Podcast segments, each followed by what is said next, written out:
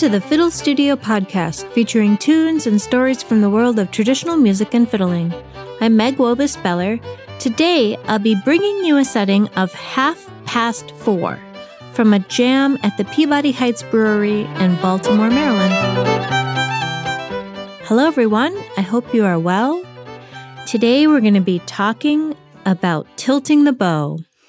We are really getting into the nitty gritty here. I love these topics. I am, uh, by now, you probably know who I am. I'm a fiddler and a fiddle teacher and a Suzuki teacher. And uh, yeah, violin teachers talk about tilting the bow. Have you ever thought about whether your bow tilts? Whether you want it to tilt? Did you know the bow can tilt? I don't think I thought at all about the tilt of my bow until I was in college. I mean, not seriously. So I'd been playing, yeah, I don't know, over 10 years. Hadn't thought about it. All of a sudden, my college teacher is saying, What are you doing with your bow? you know, why isn't your hair flat?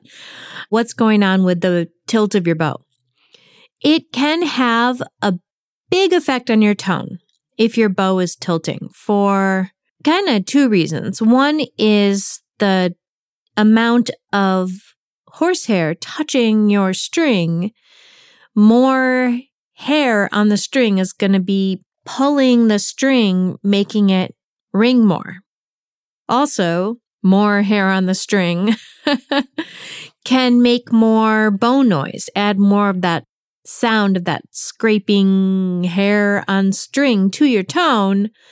And then, sort of, the third thing that can happen is that if your bow is tilted one way or the other, it can start to slide in that direction. The sliding can also affect a number of different things, including your tone. yeah, where your bow is kind of on the highway. The tilt of your bow comes from your hand. So we're talking about your bow grip here. And you can play around with it, you know, get your bow out, put it on the string, and try kind of sliding. It'll feel like you're sliding your thumb forward or back. So you're, I mean, your thumb's on your bow, but you're pushing your thumb out away from you a little bit, tilt your bow, and now you're going to have less hair touching the string. Or you can pull your thumb in closer to you, tilt your bow away from you. Now there's less hair touching the string. I hope I said that right. you can tilt out or you can tilt in. So, which one do you think the classical players like? If you said tilt out, ding, ding, ding, you are right. So, for classical, they want your stick kind of tilting away from you a little bit. Um, so, you're playing on the farther away part of the horsehair. Part of the reason for that is that classical players really need to hug the bridge, get as big a sound as they can. I mean, there's a reason there's so many violins in an orchestra and only three or four trumpets. Violins are not that loud. And especially if you're a soloist playing, trying to be heard over an entire orchestra, you want to get as much sound as humanly possible. And the closer you get to the bridge, you get more and more sound. Of course, if you get too close, uh oh, you're, you're going to be scratchy.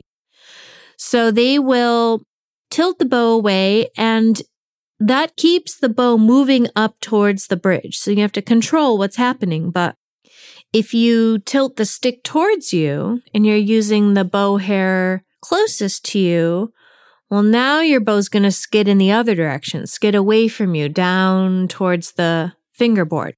That's not going to have the best effect on your tone.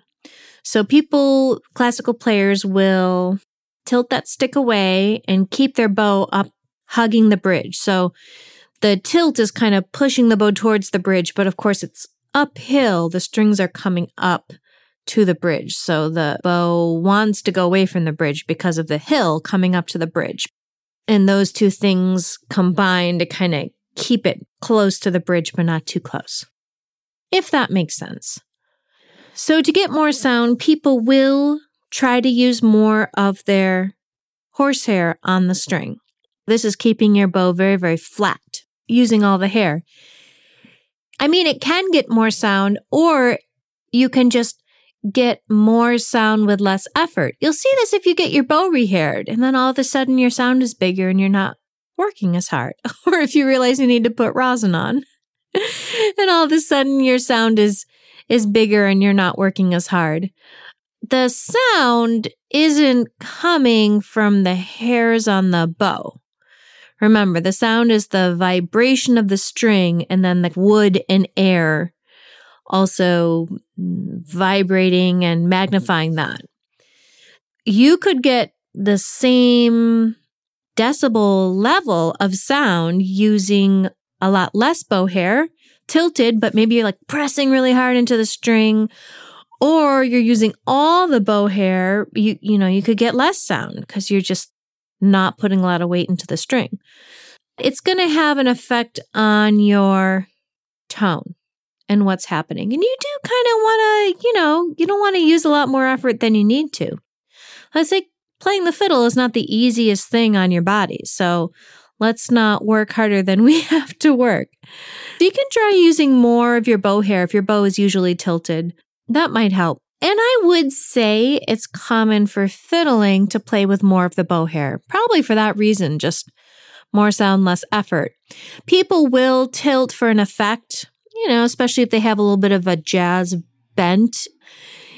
In jazz and in some fiddle styles, people will try to get more variety of tone. So they're not maybe just going for playing the tune very rhythmically, but they're also trying to get a lot of different sort of tones and colors out of their violin.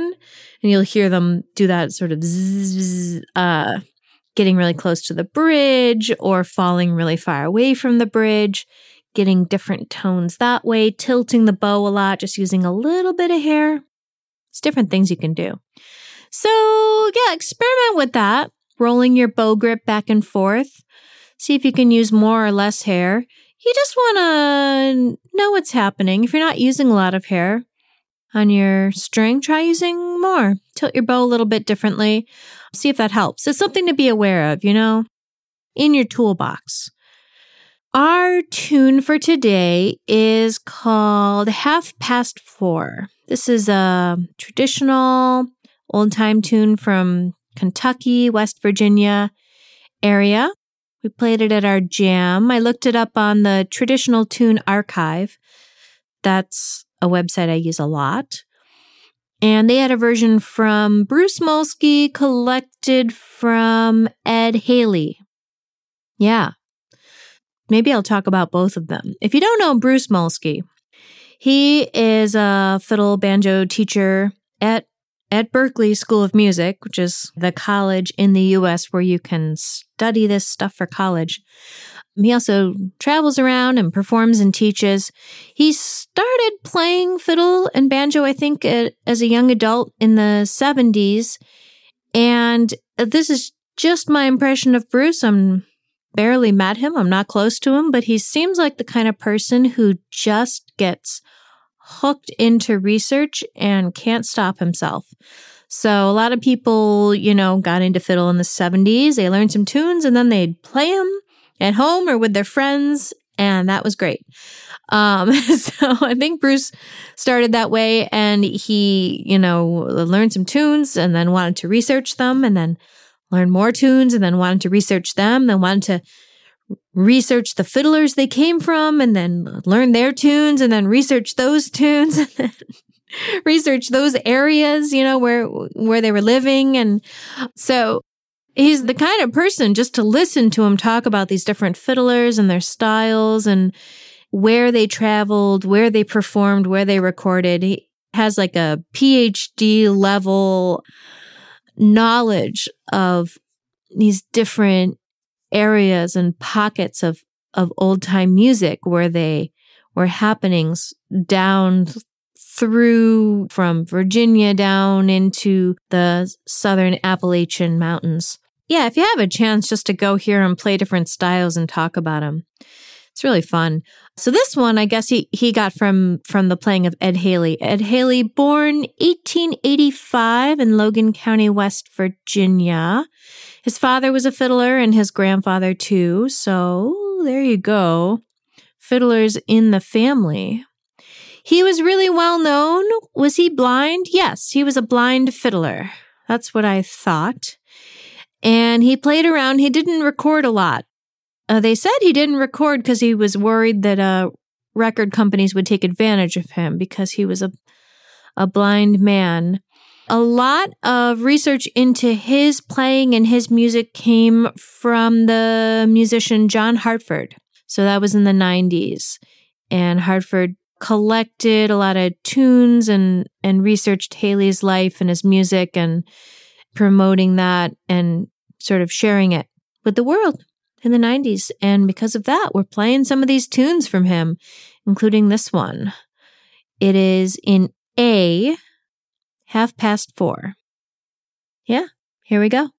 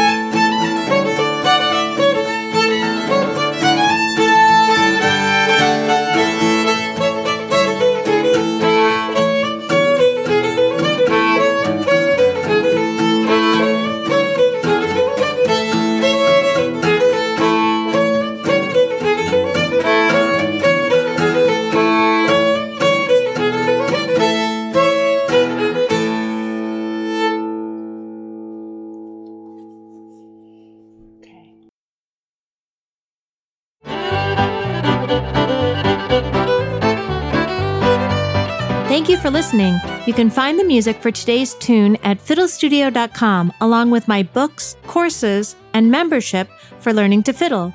I'll be back next week with another tune for you. Have a wonderful day.